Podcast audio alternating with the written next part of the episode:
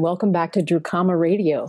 My name is Ginger, and I'll be your co host for today's show entitled, What Are the Inner Elements and How Do We Use Them? And we are so grateful today to have Daishi with us to answer some of these questions. How are you today, Daishi? I'm doing great. Thanks for being here as always. And I'll do my best to cover a really complex and really detailed and deep topic over the next 15 minutes. So let's do the best we can with that. Well, let's start simple. For the purposes of our discussion today, how would you begin to define this term inner elements? The elements are actually the most important process, I think, in all of spirituality. And it's one of the things that's misunderstood the most, at least. Elements, for the most part, go either totally ignored or completely misunderstood. And they're actually the way in which the subtle body acts and performs and acts upon the physical body and all of its functions. Okay, so that underlying subtle element, so the underlying subtle winds of the body or the pranas of the body, they are the source of everything that happens in our mental undulations, you know, whether our mind's busy or not, how our heart beats, the way that our nervous system functions, the way that our sympathetic or parasympathetic nervous system operates, all the way through muscles and fibers and tendons and blood and stomach digestion and all of these things. So the pranas or the elements, as they're typically called, are absolutely critical and essential because as we learn about them and go forward on the path, they become the triggers or switches by which we make modifications to the way that we're functioning. And in that, they are critically important to understand and critically important to get access to, if that makes sense. That takes us into pretty deep territory if we yes. want to back it up so that people can have a point of reference, how would you give an example of an element showing up for us in our life as we move around the house or go to work or what have you? And this has probably driven most teachers of the past crazy because how do you take such a subtle instrument and then somehow demonstrate it to somebody on a physical or 3D kind of material way? So, the best way to do that is to say that each element is relatively connected to its physical element in other words, water, has the properties of cohesiveness. It draws together, it pulls together, it's sort of magnetic in that way. And so people say, well, does the water element water? It's within the property of water. It's not water itself, but it's within the property of drawing together and congealing the way that water does.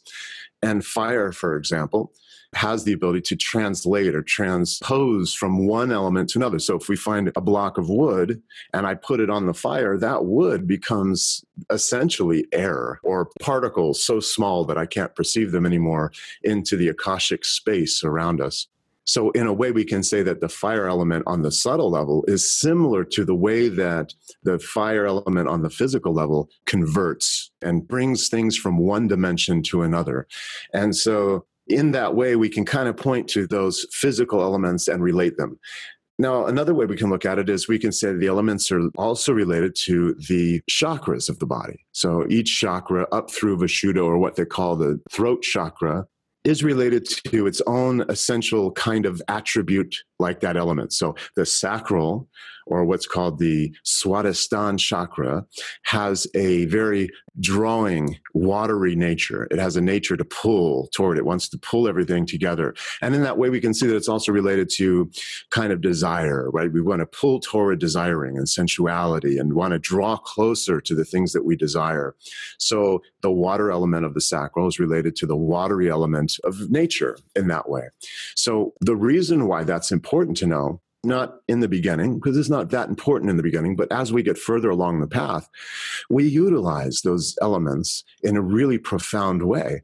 Because not only do we want to alter the way the physiological body and the subtle bodies are operating you know we need to have switches to those things in order to experience and perceive or adjust the way we're experiencing and perceiving and take control of that. So in some part that's important. And in another way, we want to create, as we get deeper into the path here, the illusory body, a body that we occupy outside of this physical body. And we call that the born again body. We're going to literally create something through the use of those elements, channels, and nadis to occupy. So we're literally going to be able to go from this body to another. Now, sometimes we say that that's an astral body, but that's misunderstood actually what we utilize to experience lucid dreaming is an intermediary energy called the etheric body when we're talking about a full illusory body or something that's a new vehicle, let's just call it a new vehicle, but our physical body is a physical vehicle. This is an other upper realm vehicle.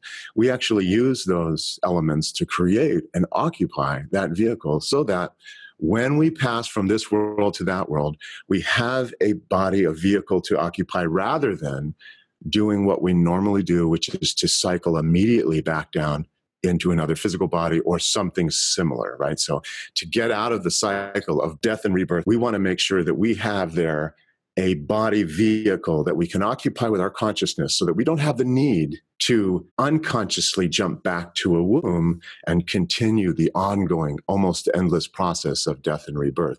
So, in that regard, elements at first are a way for us to control and help to modify the way the physical body is operating and later becomes the tools by which we generate a new kind of body that you would see in the new testament where christ says you must be born again not through the mother's womb but up into the kingdom of heaven. And so that mystery, that kind of esoteric nature of discussion is really pointing to the fact that once we understand how this body was formed subtly, we can form another one ourselves using the same kinds of principles. And it's a little deeper esoteric topic, but it shows how elements work on a basic level for us and how they can be very productive when we're on the path at the beginning.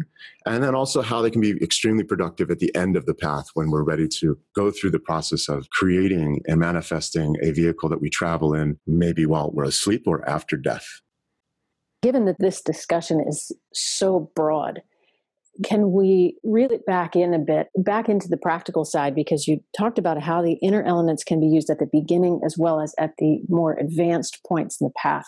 So I understand the elements also relate to the senses. Can you talk a little bit more about that so that we can tap in? Absolutely. And it's important that we talk about the really basic points of this so that we can build from that. We have to start at the simple side and kind of build forward. And that's really how the path takes us anyway. So it's a great place to go. So all of the senses, the physical senses, also relate with each of these elements.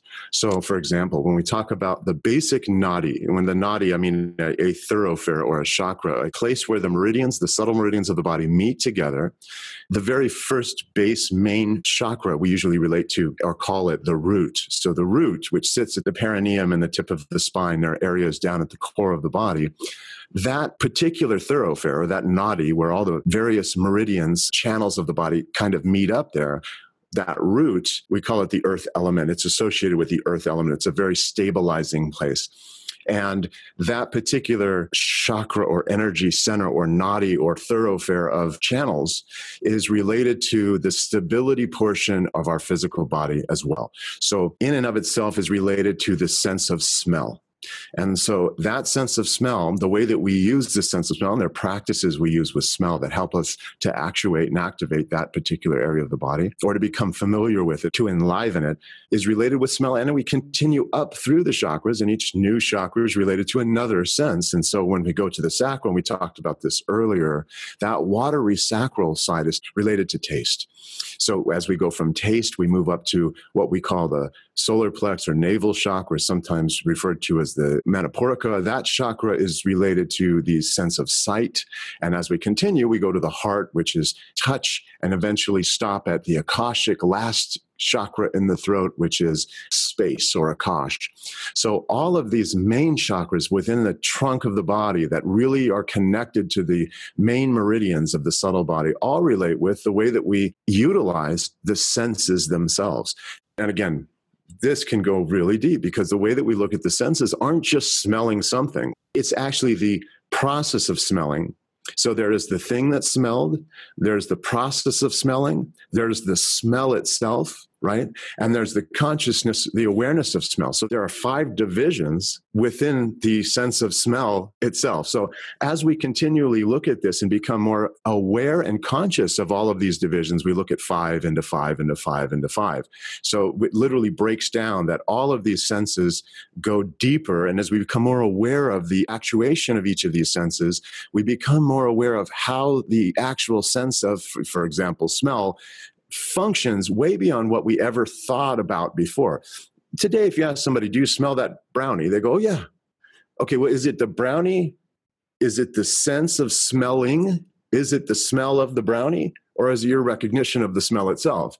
There are many parts of that process, right, that we're not really aware of. So then you'd ask and they'd say, Oh, you know, I never thought about that. I guess, you know, it's actually the smell of the brownie that's wonderful, right? Or have you ever thought about what's actually causing that signal to come through? Where is the signal coming into what's receiving it and so on and so forth. So, as we go through basic parts of this practice and we become more aware of these senses, we relate them back to how they really embody those deeper, subtle elements. And when you go about it in that way, through the more advanced practices of walking backwards, the elements themselves become very, of course, they become very open and very understood. So, although this is a deep topic and although this is a more advanced practice, it's really not that complicated. It's just a matter of waking up to each part of the process. And that's the point of it is really to wake up to how I'm signaling and processing the things that I have aversion to or attraction to and how those processes are functioning on a really deep level so that I gain control of them and I can turn them on and off and switch them, sustain them and kill them and activate them and do these things rather than being completely enslaved by them, which is the big problem. So it's true that we can't just jump right into those things. We have to establish some tools first, and we call those the preliminary practices. But once we get going, we start to actually look at these functional processes of elements, and we say, Oh, I fully understand the five elements and their functions. And because I understand them so well, I can make modifications to my physical body, however I need to modify it to make my perception and the way that I perceive reality the right way or my way. But I can also utilize those senses to create all kinds of things. And that's where we get lost in uh, a subject we're going to talk about in the future, which is magic. And it's a quirky word, but the idea is that once we understand the building blocks of reality, and all five senses are the entire building blocks of reality, there's nothing more than the five senses. Everything we see, touch, feel, hear, taste is all built on the five senses. Once we understand those five senses, we can begin to more accurately and powerfully create and manifest things as well. And that's one of the deepest, most hidden secrets in the esoteric or mystical community, period. Since we do have some listeners who have started down those roads, would you like to discuss the term quintessence or save that for another day? Let's save that one because I think that deserves a really big discussion. And I think that it deserves more than four minutes, really needs to be understood. So let's keep that one off. But essentially, just to let someone know who isn't familiar, you know, it's sort of like you need a space to play in, right? So you need a boundary. And if you're an agnostic or an atheist, no problem. We can say that the universe just created this source playground a space within itself, you know, either chemically or, you know, however you want to justify that. It made a decision or it somehow just chaotically created space. But that space, that sphere or that circle or that egg or whatever you want to call it, has a boundary. There's a limit and it sets a rule. It basically sets a rule that says you can do a lot of things within this space, but you can't do anything outside of the space. And within the space, you have to follow the rules of air, fire, water, and earth, right? So this is the elements. These are the functioning processes within this egg. So if you understand those functioning processes, you can work within the laws and structures of that egg and modify and play within it and with it however you want to. So the fifth Akash is really just the shell and all the space within it that contains all of the vital information and intelligence about how each of these elements operate.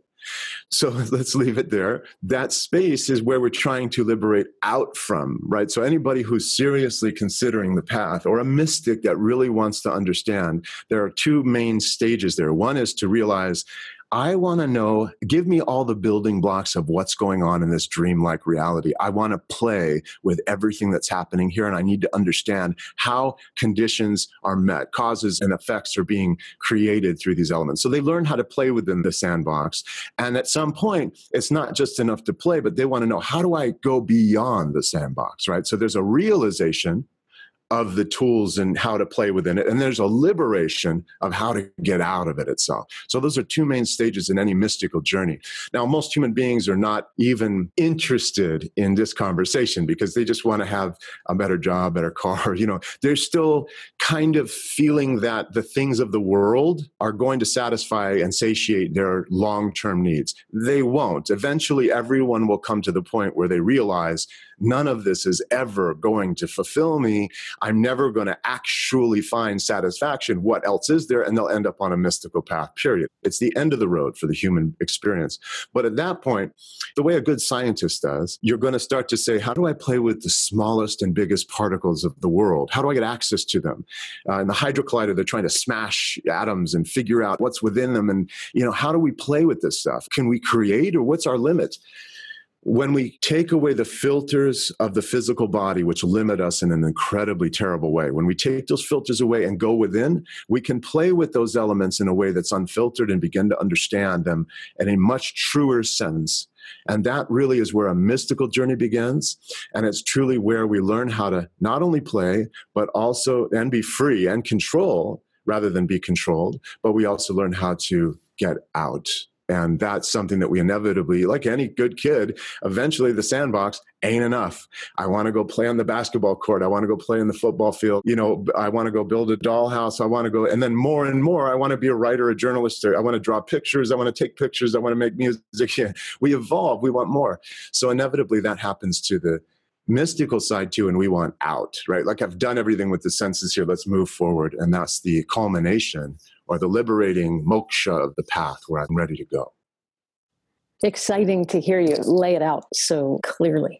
One more question along those lines, though, because you've taken us through the spectrum here. So, again, to bring it back for listeners who might just be joining us, our question that we posed at the beginning was how do we use them? So, is there a practical takeaway that somebody who's just coming into this could hold on to if they want to connect? So the body's made of, you know, 60% or something. Depends where you get your sources, but it can be anywhere from 50 to 70% water. So a lot of water's in the body. And water has a lot to do with the way that our body functions, right? So digestion and the way the blood works and the fluids of the spine and brain and everything. You know, all the fluids and the phlegm and all of that stuff is really vital to how we live. Keeping that watery element really cleansed and productively happy and all of that is really important. We want to do that. And there are ways that we can utilize the simplest methods to cleanse and to become more aware and to become more powerfully active in the water element. And, and that can be done through, again, a sense like tasting, different parts of the tongue taste differently. Different kinds of tastes affect us in different ways. When we eat, the way that we taste our food and chew our food and really understand and connect with our food is a really powerful way to start cleaning the water element. It's a really powerful way to, for us to at least start to become really close and connected to it. So I always tell people if you're just new and you really haven't headed down the path yet, and you want to just start to get closer to these elements, take your time when you're smelling a flower right? And understand what am I really smelling? What's the nature of the smell that I'm smelling with this flower on a deep level? Really take your time and be conscious of it, be present with it. When you're hearing music, you know, there are ways you can isolate music and the reflection of the way you hear music that can be very wild. For example, let's say you're a classical freak. So you're hearing classical music and all of the pieces of the band together, and you're listening to this music and you're enjoying it, and you're realizing that the symphony together, the cacophony of beauty of all these instruments that probably on their own are not as beautiful as they are together, fills me with a blissfulness. So the reaction to the sense of hearing this particular music fills me with bliss, and I'm going to enjoy that. But at the same time, you can actually turn that off you can actually realize that you're in a state of listening to sounds that don't necessarily have to be active to blissfulness and then switch and just hear noises. And when you go from going back into enjoying the music and going back into just hearing sounds again and back and forth, you're actually learning how to modify the center that's responsible for hearing not only that, but you can isolate parts of the instruments. You can say, okay, I'm just going to pay attention to the bass or the cello or the flute or the string side or whatever part of the symphony I want to hear. I'm just going to isolate those parts now. And then I'm going to see how those parts make me feel. And I'm going to see how I hear those parts. that whole practice is intensely powerful when it comes to just cleansing and connecting to the particular element that's associated with it. So, yes, there are many, many more very powerful ways for us to get closer to that element and to utilize the element. But if you want something really basic, you can do that with taste, touch, smell, any of the senses. And you can begin to be more awake and aware when it comes to eating and tasting and listening and seeing, right? And all of these things. And that really helps us to cleanse and helps us to connect with those elements on the most basic level fantastic information.